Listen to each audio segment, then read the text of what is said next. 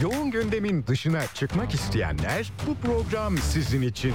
Tiyatrodan sinemaya, seyahat alternatiflerinden modaya, festivallerden konserlere es geçtiğiniz her şey Serhat Sarı Sözen'le gündem dışında.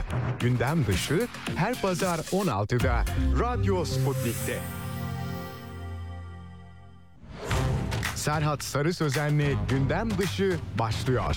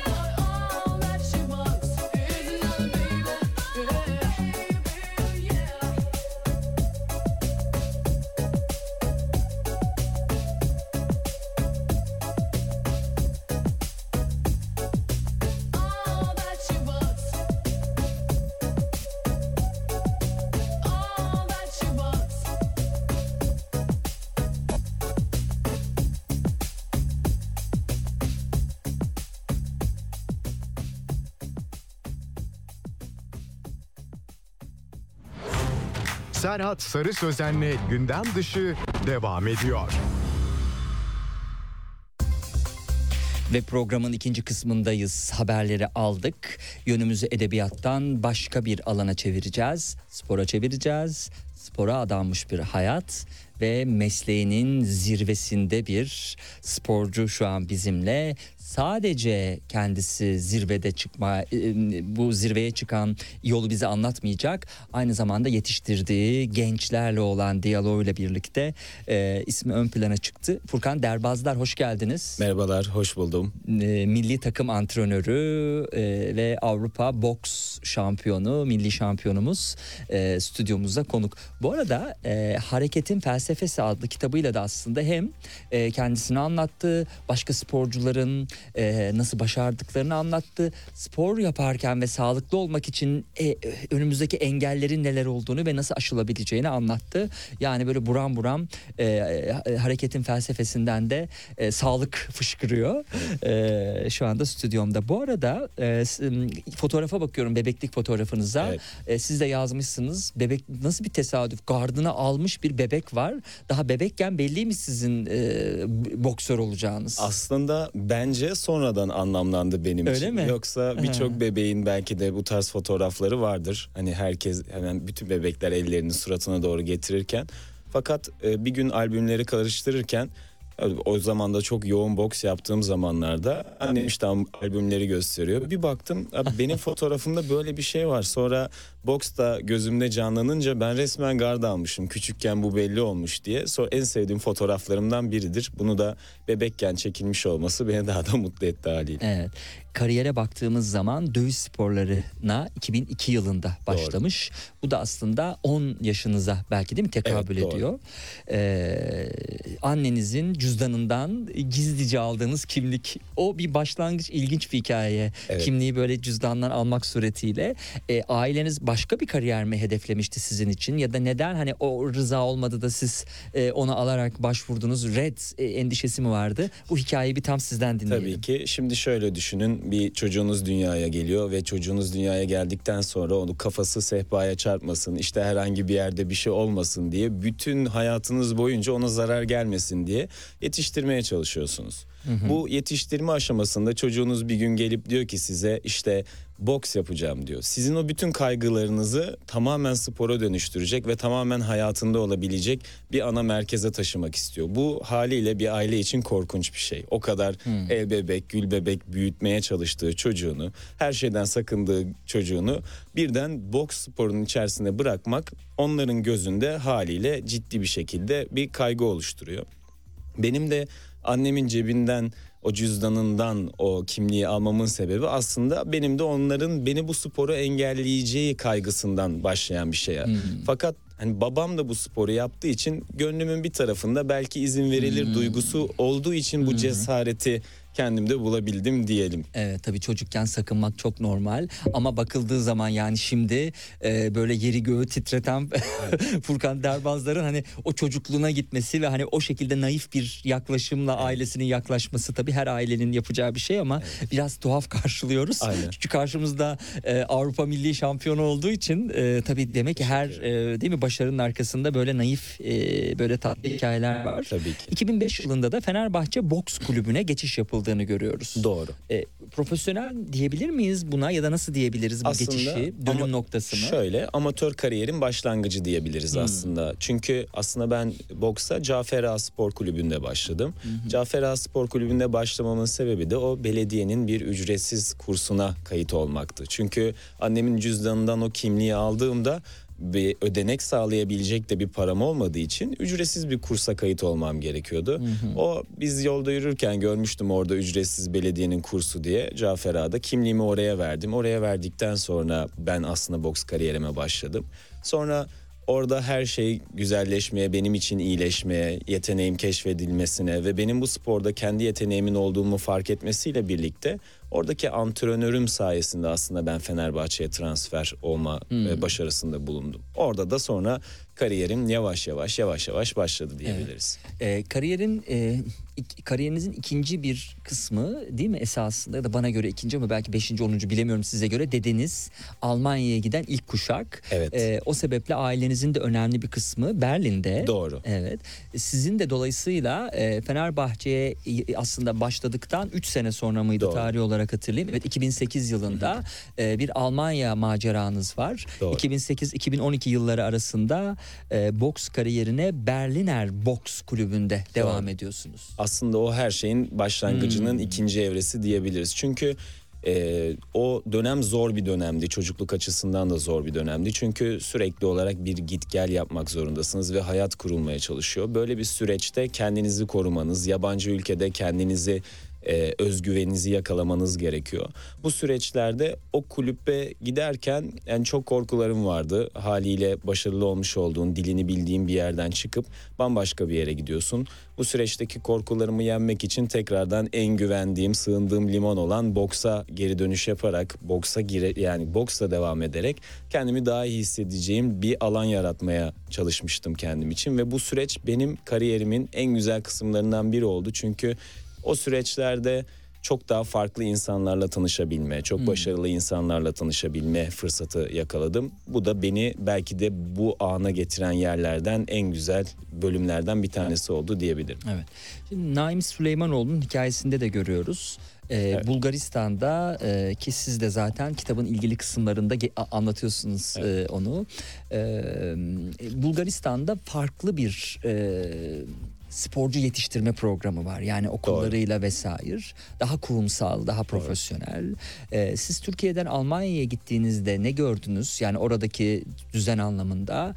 Ee, eğer öyle bir geçiş olmasaydı na- nasıl olurdu Furkan Derbazlar'ın e, profesyonel e, sporculuk hayatı? Bence şöyle olurdu. Bu kadar iyi olmayabilirdi. Hmm. Ama bunu söylememin sebebi hani buradaki sistemin e, kötü veya eksi oluşundan değil, oradaki sistemin çok iyi oluşundan kaynaklı bunu Hmm. söyleyebilirim. Neden bunu söylüyorum? Çünkü orada aslında boks yapanlar yine Türkler. Fakat farklı bir kültürün e, sistemiyle birleştiği zaman, disiplin sistemiyle birleştiği zaman bu süreç çok çok daha iyi bir yere yansımaya başlıyor ve devletin var olan katkısı spor salonlarının üzerinde de görüldüğünde yani büyük bir güç spor salonlarının üzerinde olduğu zaman siz daha farklı yerlere evrilebiliyorsunuz istemsizce. Mesela şöyle bir örnek vereyim. Ben Almanya'ya gittiğimde oradaki spor salonunun e, aylık ücretlendirmesi 5 euroydu. O zaman bile çok uygun, çok basit, komik bir ra- rakamdı. Herkes gelebilsin Tabii diye. ki. Ben e, bunu o spor salonu sahibine sorduğum zaman neden 5 euro, 5 euro ile nasıl koskocaman bir spor salonu geçirilebilir diye sorduğumda bana şunu söylemişti. 5 euro sembolik bir rakam. Buradaki sadece işte çalışanların, işte temizlik görevlilerin giderlerini karşılayabilmek için almış olduğumuz bir ra- rakam dedi. Ben de dedim ki üzerine ya peki bu ücretlendirme, giderler vesaire bunlar nasıl kazanılıyor? Devlet kişi başına bize spora teşvik ettiğimiz için bir bedel ödüyor. Bu bedel sayesinde biz de salonumuzu geçindirip kaygı olmadan sporcu yetiştirebiliyoruz. En büyük sorunumuz da bizim zaten Türkiye'de çocuk olarak bir salona bir spor salonuna yazıldığınızda genç olarak kaygılarınızın olması ve spor salonu sahiplerinin de bir kaygısı olması haliyle sporla ticaret ikisi bir arada maalesef güzel şekilde ilerlemiyor. Oradaki bir kaygı oluşmaması size daha fazla odaklanılması ve içinizden çıkacak yeteneklerin daha hızlı bir şekilde keşfedilmesine e, e, sahip olduğu yola çıkıyor. Haliyle bu yüzden daha iyi bir eğitim alma yolunda ilerliyorsunuz. Daha iyi şekilde sizinle ilgileniyor. Alakada yükselmiş oluyor. Bunun sebebinden kaynaklı olduğunu düşünüyorum ben. Evet. Bir boks kariyeri var. Bu arada şey söyleyeceğim. Furkan Derbazlar'ın da kendi spor okulu var. Ee, Anadolu yakasında, Doğru. Kozyatağı'nda. Ee, değil mi? Ee, neydi adı? DFA Ah, DFA. aslında soyadım Derbazlar Fight Akademi olarak geçiyor. Evet evet ee, tabii e, bu Almanya'daki sistemin olması da enteresanmış gerçekten böyle bir sistemin olması. Ee, şimdi bakıldığı zaman e, bir e, zincir markalar var Ee, yani pek çok yere yaşama şansı vermeyen ama fitness salonlarından bahsediyorum. Ee, bir de e, kişilerin ismiyle ön plana çıkan merkezler var. Doğru. Furkan Derbazlar'ın kendi merkezi gibi Ee, yani ama ihtiyacı yoktur onun ama hani bö- böyle bir destek olması da belki değil mi katılımcıların artması anlamında e, fevkalade bir katkı sağlarmış. Sizin iki şapkanız e, var profesyonel hayatta. E, Bir e, milli boksör e, Furkan Derbazlar bir de milli antrenör. Doğru. Hangisini daha çok seviyorsunuz? Bütün bir kariyere bakınca. Sanırım antrenörlük kısmını Öyle daha mi? çok seviyorum. Çünkü milli boksun içerisinde çok daha büyük bir mücadele olduğunu Hmm. düşünüyorum. Yani sonuçta dövüş sporları dışarıdan eğlenceli veya keyifli gibi gözükse de her gün o e, darbelere maruz kalmak zorunda oluşuyor Hmm. olunuz. O sporun sevdilen yanlarından bir tanesi bir de sevilmeyen yanlarından bir tanesi. O antrenörken artık o sistemin içerisinden geçip hiçbir zarar görmeden akşam evinize rahat rahat gidip başınızı yastığınıza koyduğunuzda baş ağrısı çekmeden uyuyabildiğiniz için aslında daha keyifli oluyor diyebilirim. Çünkü diğer türlü işin sporculuk kısmı gerçekten çok zor. Çok büyük konsantrasyon. Adrenalin. Ya peki. adrenalin her şeyi gerektiriyor. O dövüşün içerisinde bulunmak her seferinde sana bir şeyleri sorgulatıyor. Her ringe girdiğinde ya neden ben buradayım diyorsun.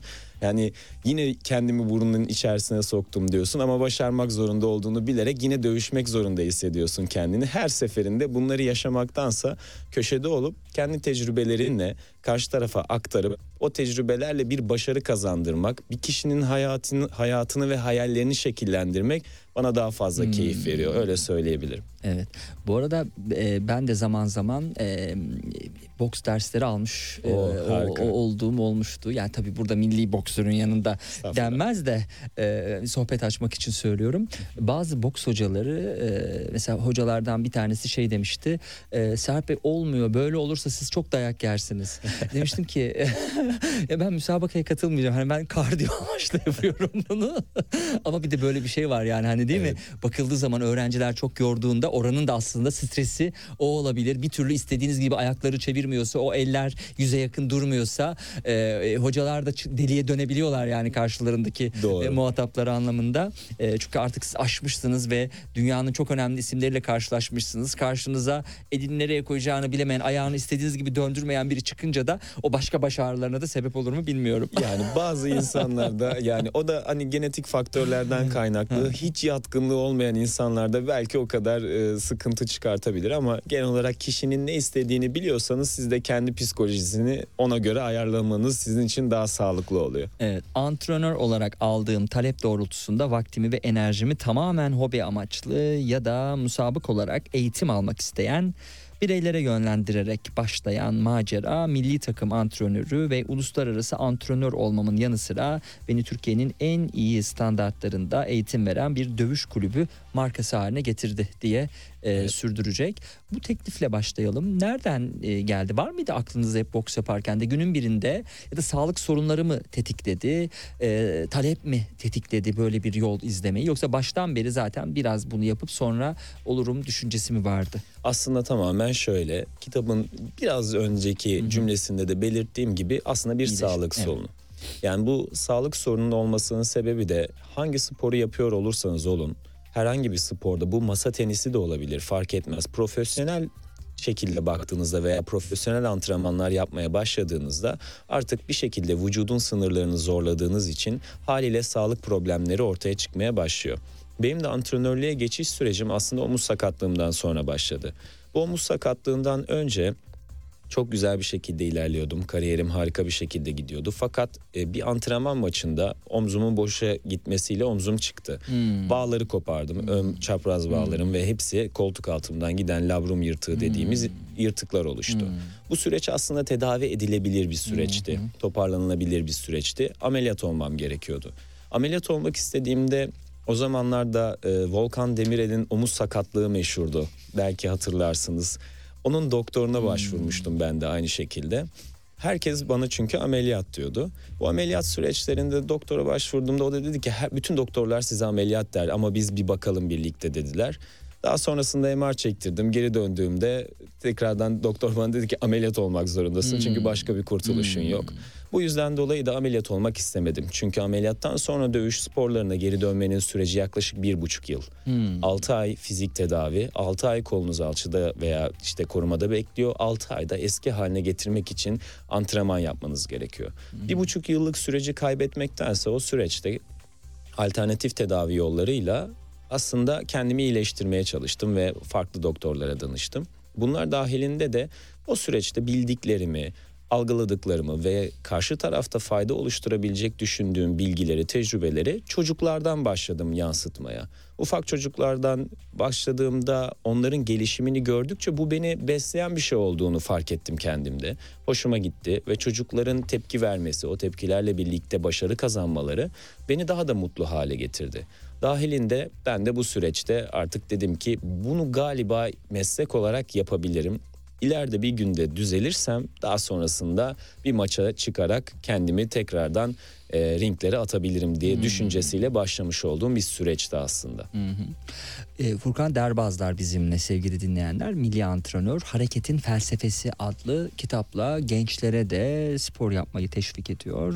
Bu kitabı yazarken çocukların ve ebeveynlerinin sporla tanışmalarını, onları sporla buluşturmayı hedefledim. Yıllar boyunca spor olan sevgim ve inancım hayatım boyunca etkileyici gerçek kahramanlarla karşılaşmamla şekillendi. Bu yüzden teşekkür mektubumu bana ilham veren ve hayatıma dokunan tüm kahramanlarıma sunuyorum e, diyor ki kitabın girişinde de zaten e, dünya çapında pek çok önemli isimle e, yollarının e, Furkan Derbazlar'ın kesiştiğini de görüyoruz.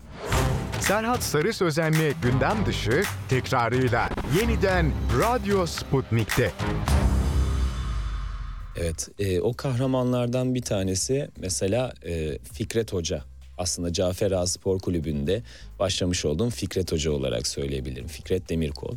Neden bunu söylüyorum? Çünkü insan hayatında çeşitli öğretmenlerle, hocalarla, antrenörlerle, işte okul hayatında, eğitim hayatında karşılaşıyor. Ama bazı insanlar çıkıyor sizin hayatınızı değiştiriyor.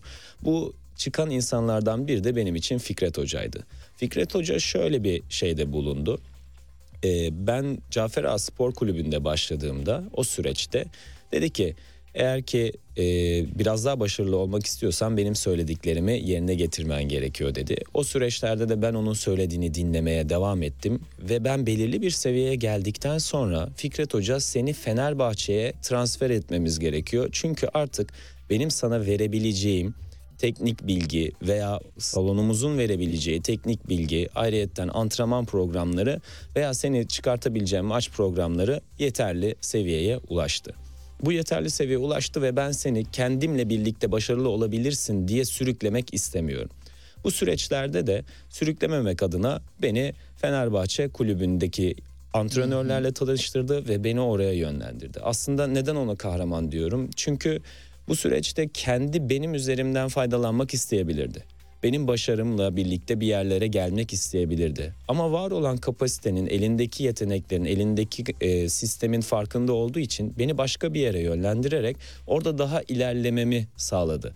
Bu da benim için yapmış olduğu en büyük şanstan bir tanesiydi. En büyük iyiliklerden bir tanesiydi. Yani bir kişinin bencilce davranmayıp o kişiyi daha iyi olabileceği bir yere yönlendirmesi benim için çok e, kariyerimin ana noktalarından bir tanesiydi diyebiliriz. Peki hayatınız boyunca bu tarz e, şansın hep böyle sizden yana gittiğiyle ilgili bir şey var mı? E, Fazlasıyla. öyle mi? Fazlasıyla hatta hmm. kitabın içerisinde de bir hikaye var. Hmm. Aslında kitabın adını da önce öyle hmm. düşünmüştüm ama sonra e, bakınca e, bir anlam uyandırmayabilir diye kitabın adını farklı şekilde değerlendirdik. Ee, benim hayatımın dönüm noktalarından bir tanesi de aslında antrenörlük kısmındaki dönüm noktalarından bir tanesi. Belki de omuz sakatlığım değil taş kağıt makas oyunu hmm, diyebilirim. Kitapta da geçiyor Aynen tabii öyle. ayrı bir bölüm. Bu taş kağıt makas oyunu sayesinde belki de şu an var olan spor salonumun olması hmm. e, durumuna ulaşmış olabilirim. O da şöyle bir hikaye. O da aynen enteresan aynen. oraya Çok da girelim. güzel bir hikaye. Hmm. O hikayede şöyle benim oturmuş olduğum yer Sahra Cedid'de oturuyorduk o süreçte. Bir de Göktuğ diye çok yakın bir arkadaşım var. Hala devam ediyor arkadaşlığımız vardı diyecektim az kalsın. e, Göktuğ'la birlikte biz spor yani fitness yapmaya karar verdik ekstra hmm. olarak. O profesyonel futbol oynuyordu. Ben de profesyonel boks yapıyordum. Ama dedik ki ekstra olarak bir de fitness yapalım. Çünkü e, atıyorum otobüse biniyorsun, taksiye biniyorsun, bir yere biniyorsun. Diyorsun ki sporcuyum, boksörüm. Herkes şöyle kafasını çevirip bakıyor. Şimdi zayıftık çünkü o süreçlerde. Hmm. 65 kilo, 60 kilo dövüşüyordum. Hmm bakıp çeviriyordu. Bu beni çok rahatsız ediyordu. Abi böyle boksör mü olur bakışı yapıyorlardı. Çünkü insanların kafasında canlandırdığı şey kocaman dev adamlar boksör denildiği zaman. Çünkü televizyonda en çok onların maçlarını izlediği için. O yüzden dedim ki biraz hacim almamız gerekiyor. Göktuğ ile birlikte dedik ki spor salonuna yazılalım. Burada e, fitness ve acım yapalım diye düşündük. Benim evime yakın olan bir spor salonu vardı. Bir de onun evine yakın olan bir spor salonu vardı. Hı hı. Bu süreçte ben dedim ki benim evime yakın olana gidelim. O da dedi ki haliyle kendi evime yakın olana gidelim. Sonra biz ikisini de gezdik. Çıktıktan sonra dedik ki yani herkes kendi istediği kendine yakın olan yere gitmek istiyor. Haliyle bunu seçmek için bir şey yapmamız lazım. Biz de Göktuğ'la her seferinde bu tarz ikilemlerde kaldığımızda taş kağıt makas oyunu oynarız.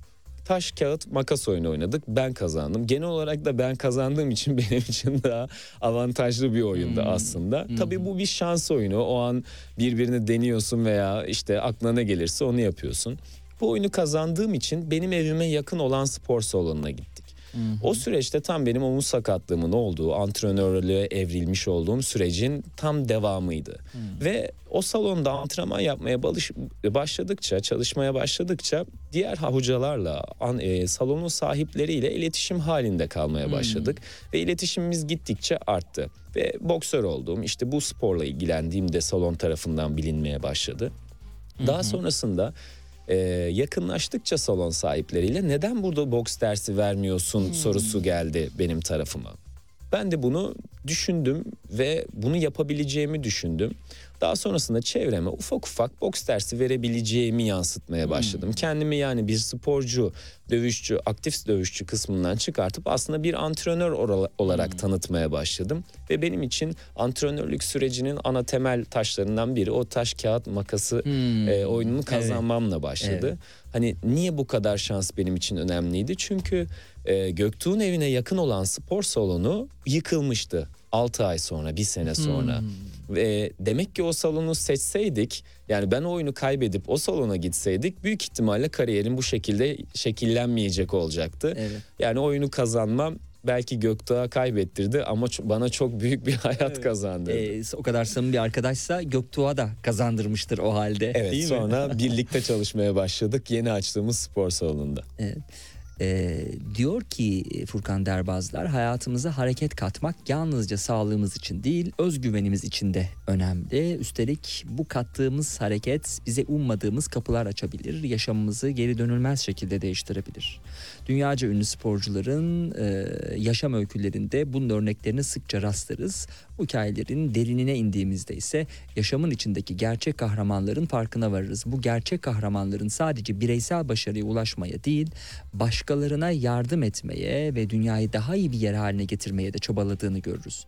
Ee, hareketin felsefesinde işte bu kahramanların gerçek hikayelerini anlatıyor Furkan e, Hoca ve e, mesela dünya halter şampiyonu Naim Süleymanoğlu'nun üniversitede halter dersinden kaldığını Evet. e, biliyor muydunuz? Ya da Muhammed Ali'nin boksa çalınan bisikleti yüzünden tanıştığı bir polis memuru sayesinde başladığını, çetelerin yetiştirdiği bir suç makinesi olan Mike Tyson'ın boksa başlamadan önce sabıka kaydının sayfalarca uzunlukta Evet. olduğunu biliyor muydunuz diye e, sürdürdüğü sadece otobiyografik özellikler taşıyan e, değil aynı zamanda e, bu bilinen hani boks konusunda bilinen e, ya da işte Naim Süleymanoğlu gibi bilinen e, sporcuların ilginç öykülerine de yer veriyor. E, milli takımlar antrenörü e, Furkan Derbazlar. Peki şimdi kitabın içinden e, böyle bir bakalım. E, aldığım notlar kapsamında sayfa 10 al 15 başlıktaki yazı demişim. Diyorsunuz ki ön sözde bu kitap yetenekleri keşfedilemeyen, imkanları olmayan, ailelerinin kendi istekleri doğrultusunda yönlendirilip spor tarihine başarıyla adını yazdıramayan, hikayesi yarım kalan, engellenen ve engelli denilen ailelerinin kendi problemlerinden bir türlü fırsat gelmeyen, gökten düşüp tekrar toprağa dönen yağmur tanesi kadar temiz çocuklarımızın anısına yazılmıştır diye sürdürdüğünüz e, mesajda. Çok karşılaşıyor musunuz? fazlasıyla karşılaşıyoruz. Aslında bu kitabı yazma sebeplerim birkaç tane sebebim var. Bunlardan biri de bu. Hatta bana bu kitabı dolu dolu yazdırma sebebini hani hissettiren, içimde o hissi uyandıran sebeplerden de biri bu. Çünkü antrenörlük yapmış olduğumuz süreçte, devamlılığı olan bu süreçte çok fazla veli ile karşılaşıyoruz. Yani ebeveynle ile karşılaşıyoruz diyeyim. Benim belki şu an burada sizinle bu röportajı yapabiliyor olmamın sebebi aslında spor ve benim ailem de diyebiliriz. Çünkü ailem beni bu süreçte engelleseydi veya benim yoluma herhangi problemler çıkartsaydı haliyle ben şu an burada olmuyor olacaktım. En basit örneklerden bir tanesi. Ne yapardınız sizce?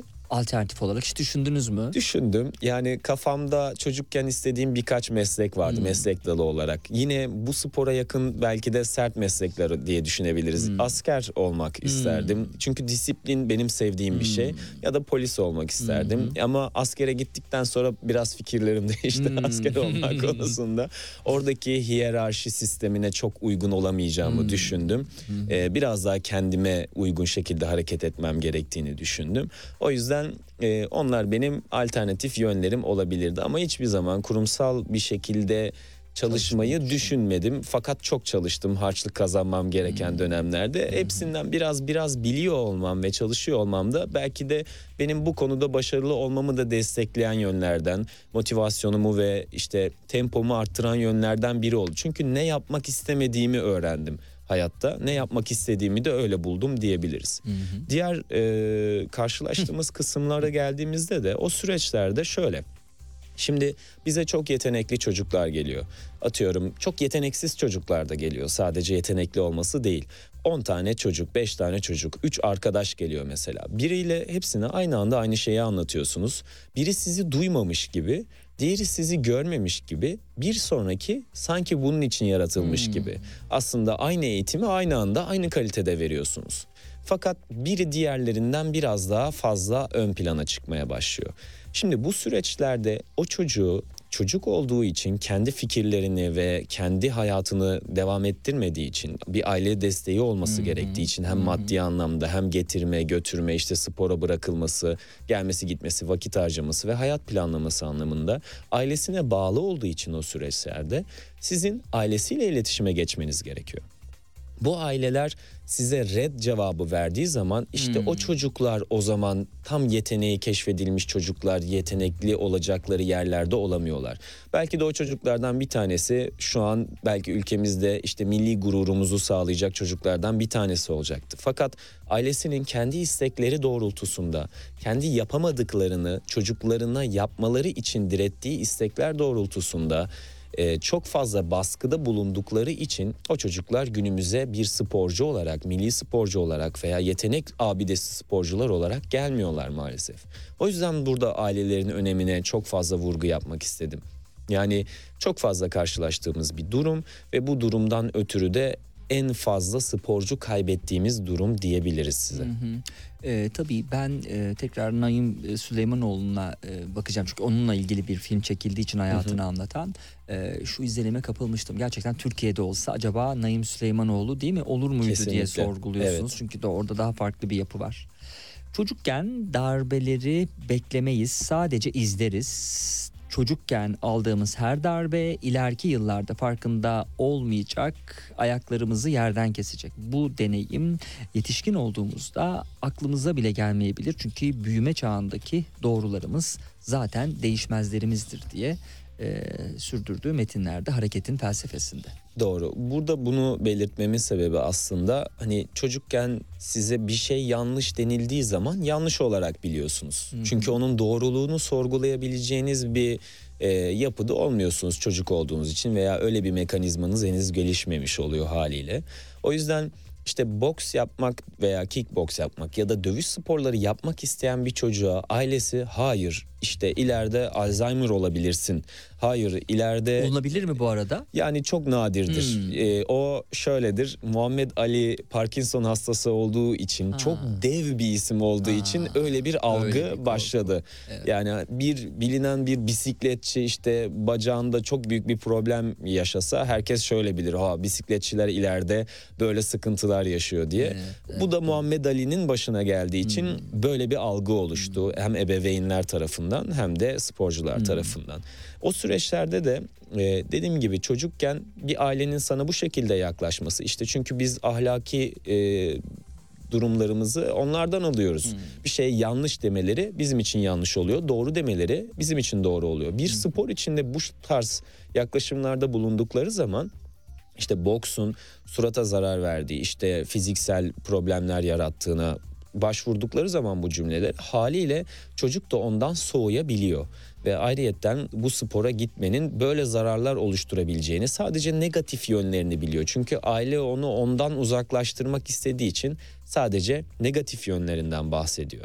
Bu durumda bizim maalesef e, o çocukların daha spora başlamadan herhangi bir spora başlamadan ailesi istemiyor diye o sporlara yetenekleri keşfedilmeden yok olmalarına sebep oluyor aslında. Evet. Şimdi e, boks ilginç bir spordur diyor Furkan Derbazlar. Fiziksel gücü, dayanıklılığı ve zihinsel disiplini gerektirir.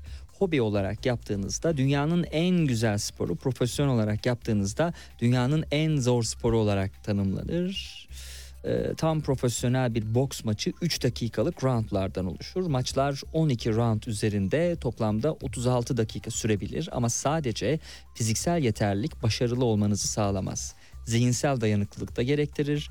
Boksörler stresli durumlarla başa çıkmayı, odaklanmayı ve maç sırasında stratejilerini uygulamayı öğrenir. Aynı zamanda sabırlı olmak ve hedeflerine ulaşmak için uzun vadeli çalışma ve azim göstermelidirler. Sağlıklı beslenmek, uyku düzenine dikkat etmek ve zararlı alışkanlıklardan kaçınmak gibi öz kontrol gerektiren disiplinli bir rutine sadık kalmak önemlidir diye e, tanımladığı metinde. Ne kadar uzun olduğunu gördünüz siz de. Ee, yani bu hani üstelik hiçbir şey değil değil mi? Aynen öyle. zaman. Yani hani bu birkaç cümleyle açıklanabilecek bir şey de değil. Çok daha fazla işte bir hayat gerektiren bir şey aslında. Hayatınızın o olması gerekiyor. Yani sadece bir spor yaptım değil. Bir sporda bu sadece boks için de değil. Bir başarılı olmak istiyorsanız eğer hem mental hem fiziksel hem Hmm. psikolojik bu yönlerinizin çok kuvvetli olması gerekiyor profesyonel yaptığınız zaman. Çünkü sizi en çok yıpratan şey fiziksel değildir. Fiziksel e, yıpranmalarınız bir gün uyuyup iki gün uyuduğunuz zaman geçebiliyor. Dinlendiğiniz zaman geçebiliyor ama mental yıpranmalarınız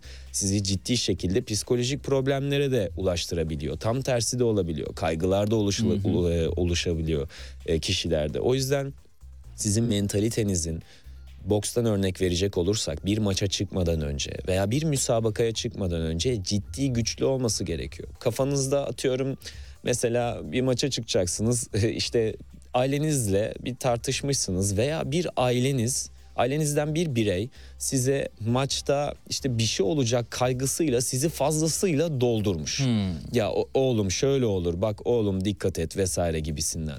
Siz bu kaygıdan bir tutam alıp maça çıkarsanız maçın içerisinde alacağınız ilk darbeden sonra ikinci darbeden sonra o kaygılarınız artık sizin fiziksel ve mental yeteneklerinizin önüne geçmeye başlar. Bu da size maçı kaybettirmeye sebep olur. Dövüş sporları, dövüş sporu yapıldığı anda yüzde yüz olmanızı gerektiren sporlardan bir tanesidir. O yüzden dünyanın en zor sporu olarak geçer.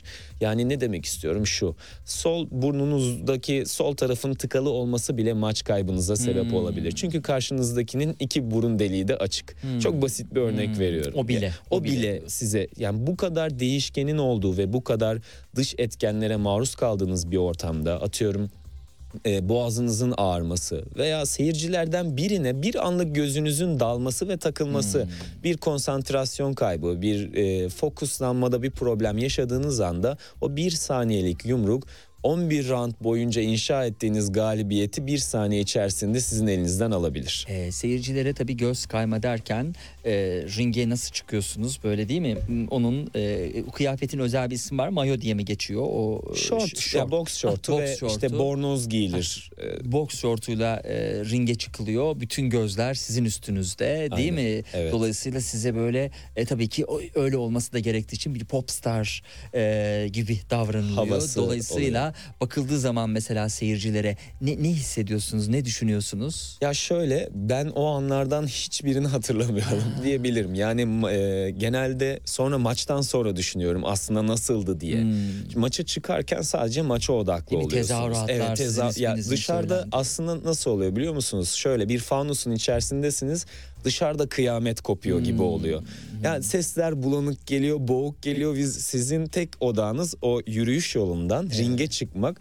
Ringe çıktıktan sonra rakibinizi görmek ve o süreci yaşamak. Yani köşeye sağa sola baktığınız zaman hani böyle aklınızda kayabilir diye tamamen maça odaklı olmak istiyorsunuz ve daha önce böyle bir topluluk içerisinde herkesin sizi gözlemlediği bir yere çıkmadıysanız ilk maçınızdır atıyorum varsayalım. Biraz bir utanma duygusuyla birlikte gözlerinizi aslında herkesten kaçırmaya çalışıyorsunuz. Çünkü içerisinde sizi destekleyenler var. Desteklemeyenler de var. Desteklemeyenlerden birine denk gelirseniz o sizin için kötü olabilir. Onun için daha kötü olur Aynen. bence. o da olabilir. Ama işte resmi bir müsabaka olduğu için siz orada yani en kötü negatif enerjiden aslında bir tutam bile olsa almak istemiyorum deyip böyle işinize odaklanayım diyerek ke- etrafa bakmak pek istemiyorsunuz. O genelde maç bittikten sonra eğer galibiyetle biten bir maçsa o zaman işte o anın keyfini çıkartmaya başlıyorsunuz. Etrafa bakmaya başlıyorsunuz. Evet, bütün stres gitmiş oluyor. Peki hani onun için daha kötü olur e, dedim. O noktadan bir şey sormak istiyorum. Buyurun. E, siz tabii profesyonel olduğunuz için e, yani dışarıdan bir kişiyle karşılaştığınızda onun değil mi ayakta kalma şansı yok. O şekilde kendinizi durdurmak durumunda hissettiğiniz ya durduramadığınız haliyle çünkü bin bir türlü de insan var. Anlar oldu mu? Yani siz o gücünüzü ve o e, profesyonelliğinizi e, kullandınız mı? Bu arada kimi sporcular e, dövüş sporlarıyla uğraşanlar kullanmamaları gerektiğini söylüyor. Ben aynı fikirde değilim. E, çünkü diyelim ki bir hukukçu e, kendisinin de içinde olduğu bir durumla karşılaşınca öyle. kullanmayacak mı yani o işte hukukçu olduğunu yahut bir doktor ilk yardım yapmayacak mı ya da onu kullanmayacak mı? Dolayısıyla bu da kullanılabilir. Ne dersiniz bu bağlamda ele aldığımızda? En son cümlede söylediğinize kesinlikle katılıyorum. Fakat e, kullanılmaması yönündeyim. Çünkü e, kullanıldığı zaman sağlıklı durumlar oluşturmayan yani olumsuz durumlar oluşturan bir süreç başlıyor o süreçten sonra. Fakat e, şunu söyleyebilirim. Ben kendim açımdan kullanmamak için elimden gelen her şeyi yaptım ve hayatımda sadece bunu bir kere kullandım diyebilirim. Ve aslında insanların bakış açısı şöyle oluşuyor. Dövüşçü e, daha agresif olur, sinirli olur. Bilmiyorum siz beni nasıl şu an ilk gördüğünüzde tanımladınız ama Şahane hiç e, ondan eser yok. Daha Kim aksine, ne yaparsa yapsın hiçbir şey yapmayacakmışsınız izlenim Teşekkür alıyorum. ederim. Aksine işte daha sakinleştiren. Çünkü niye? Hmm. İçinizdeki o öfkeyi, stresi hepimizde olan bir şey bu. Bu sadece dövüşçülere özgü bir şey değil. Çünkü trafiğe çıkıyorsun bir saat normal dünyanın en sakin insanında bile bir sıkıntı, stres ve öfke oluşabiliyor. Biz bunları dövüş sporuyla ulaş- uğraştığımız için hiç gerçek anlama taşımadan siniri ve öfkeyi atabiliyoruz. Yani bizim öfke şarj depolarımız bomboş. Yani o birikmişlik bomboş. O- Yani diğer insanlar öfkesini atlatacak, patlatacak yer arıyorlar genelde. Bizde böyle bir durum yok. Bizim sinirlenme sürecimiz daha e, uzun ve meşakkatli bir yol. Uyarı cümleniz nedir? Ve geri dönülmez bir yol herhalde o. Ya- Ona ulaştıktan sonra. Evet, uyarı cümle şudur. Ya benim birini uyarmam mı Evet yoksa evet sizin uyarı cümleniz yani artık bir adım kaldı artık o doldu o şarj O sonuna doldu. kadar geldi karşıdaki kişi de kaşınıyor gerçekten o uyarı cümlesi nedir? uyarı cümlesi kendimin hangi meslekle ilgilendiğimi Ha. söylemek oluyor genelde. Yani bir mesela bak, canlandırabilir miyiz? Çok Tabii. üstünüze geldi mesela bir Tabii. sabırla sabırla beklediniz ama artık yumruk geliyor. Tamam. O son uyarı cümlesi nedir? Güzel kardeşim bak benim mesleğim bu. Senin için heyecan olarak olan bir şeyi ben her gün ringin içerisinde yapıyorum. O yüzden lütfen bu işi devam ettirmeyelim. Benim için bu kadar yeterli programı bitirebilirim bu cümle sonrasında. Kitapta e, hareketin felsefesinde birinci bölümde mesela iletişim kabiliyeti var değil mi? Evet. O çok önemli. Siz de onun üstünde epey e, durmuşsunuz. O iletişim kabil- kabiliyetine sözü getirdiğimiz zaman Şu- neler söylüyorsunuz? Şunu söyleyebilirim. Ee, belki de yani yine aynı şeyi söyleyeceğim belki ama benim burada olmamı sağlayan şey de bu. Çünkü orada şu cümleyi kullanmayı ben çok seviyorum. Ebeveynlerle de konuşurken veya sporcularımlarla da konuşurken. Dünyanın en başarılı sporcusu olabilirsiniz. Ee, çok büyük başarılara imza atıp çok güzel fotoğraflarınız, çok güzel paralar da kazanıyor olabilirsiniz. Fakat sizi dışarıdaki insanlara anlatabilen, aktarabilen, diğer insanlara karşı bildiklerinizi, edindiğiniz tecrübeleri aktarabilen sizin kupalarınız, madalyalarınız veya fotoğraflarınız olmayacak. İnsanlar kupalarınızın, madalyalarınızın, fotoğraflarınızın karşısına geçtiğinde sizinle ilgili kafalarında başarılı bir sporcu e, resmi canlandırıyor. Fakat sizinle görüştüğünde, sizinle karşı karşıya geldiğinde sizin iletişim kabiliyetiniz bunu tamamlayabiliyor olması çok önemli. Eğer ki kupalar, madalyalar varken siz karşınızdaki insanla bu bilgilerinizi, tecrübelerinizi aktaramayacak bir iletişim problemi yaşıyorsanız o zaman sizin var olan kupalarınız, madalyalarınızın sadece kendinize faydası var. Yani topluma faydalı, topluma faydalı bireyler üretebilecek bir insandan çıkmış oluyorsunuz. Çünkü o bildiklerinizi güzel bir dille aktaramıyorsunuz. Bu da oluştuğu için haliyle iletişim sizin bildiklerinizi karşınıza aktarmanızla ilgili olan en önemli yollardan bir tanesi. Çok ince bir köprü olduğunu düşünüyorum. Aslında boks daha bireysel bir spor gibi geliyor ama burada da takım ruhu e, vurgusu olduğunu görüyoruz. Nitekim takım ruhu parayla satın alınamaz. Takım ruhu kişilerin egolarını ikinci plan atıp takımının başarısı için mücadele etmesiyle elde edilir. Takım üyelerinin aynı zamanda hem birey hem de takımlarıyla tek vücut olmalarını gerektirir diye sürdürdüğü e, yazısında met- metninde e, Furkan Derbazlar. Evet yani takım ruhu şöyle. Şimdi bireysel olan sporlarda yapmış olduğunuz bir hata tamamen siz karşılıyorsunuz.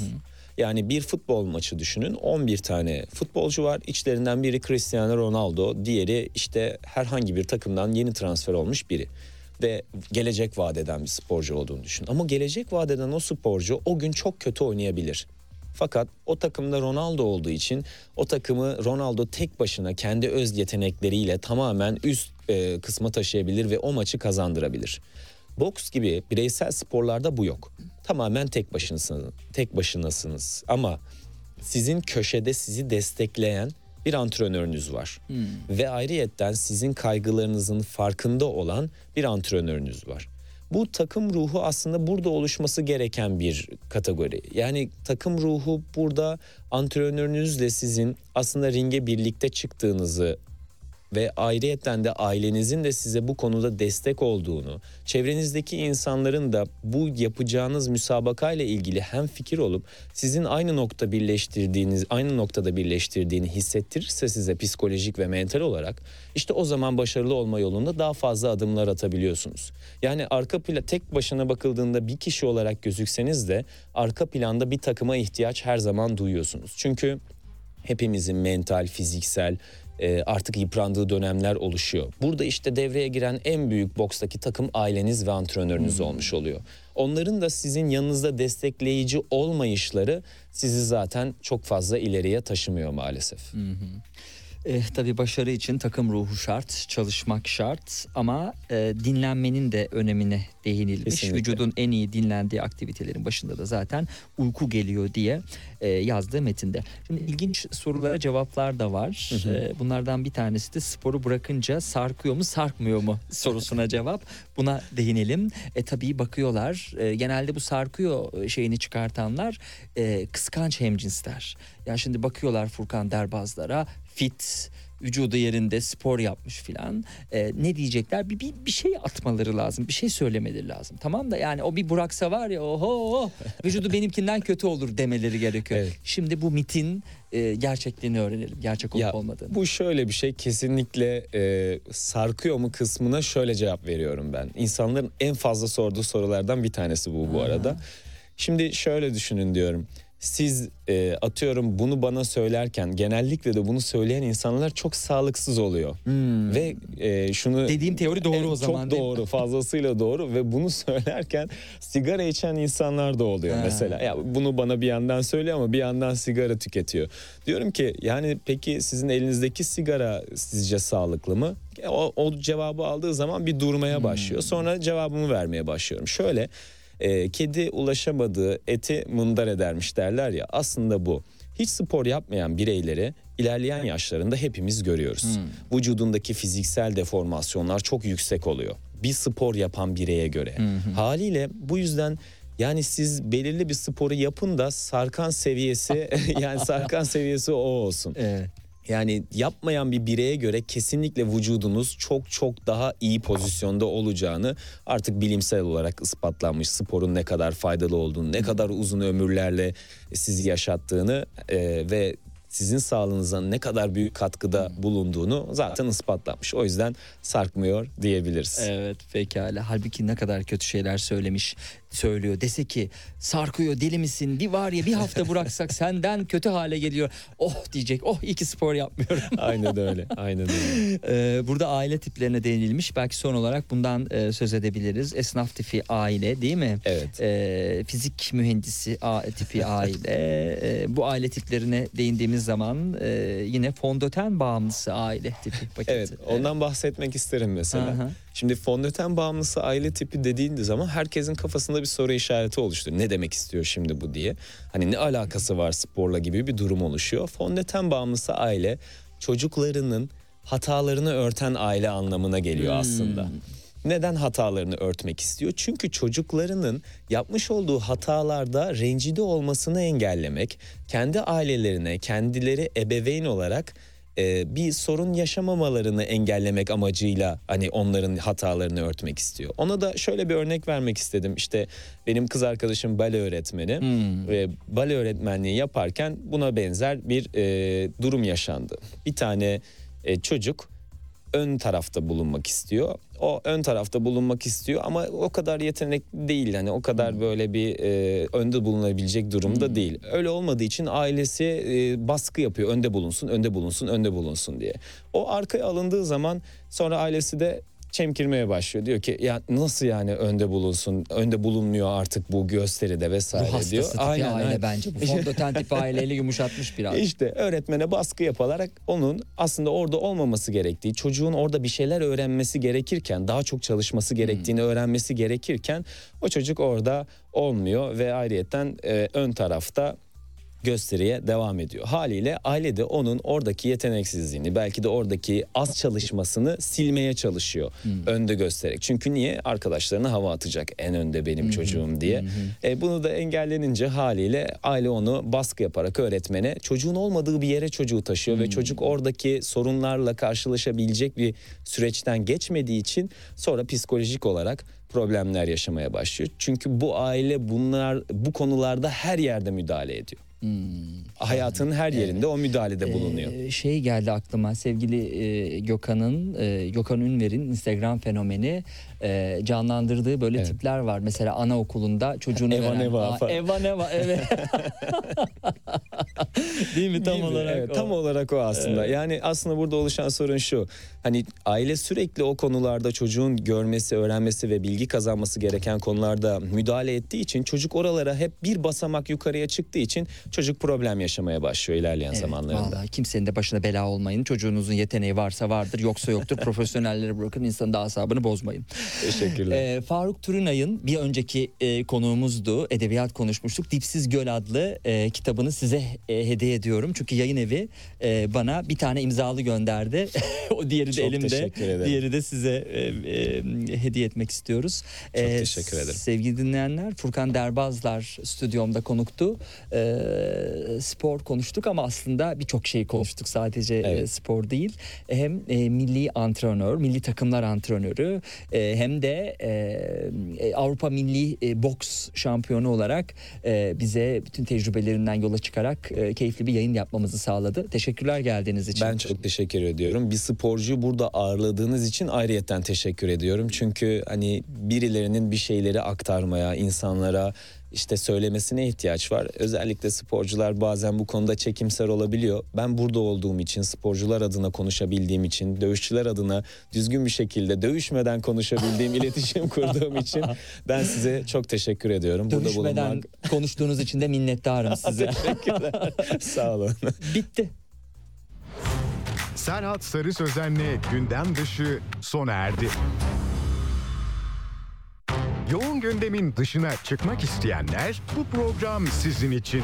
Tiyatrodan sinemaya, seyahat alternatiflerinden modaya, festivallerden konserlere es geçtiğiniz her şey Serhat Sarı Sözen'le gündem dışında. Gündem dışı her pazar 16'da Radyo Sputnik'te.